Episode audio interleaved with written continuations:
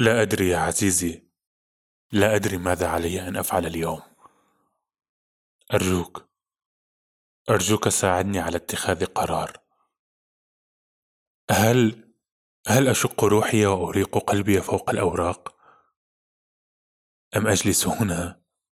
لا أفعل شيئا. على أي حال لا أحد يطلب مني شيئا. لا أحد.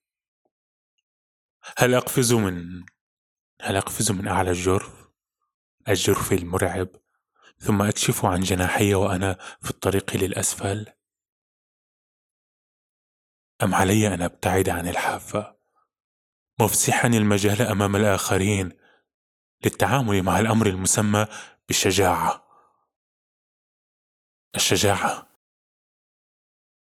هل أحدق في الهوة الوجودية التي تطاردني وأنا أحاول باستماتة أن أنتزع منها ملمحا لذاتي؟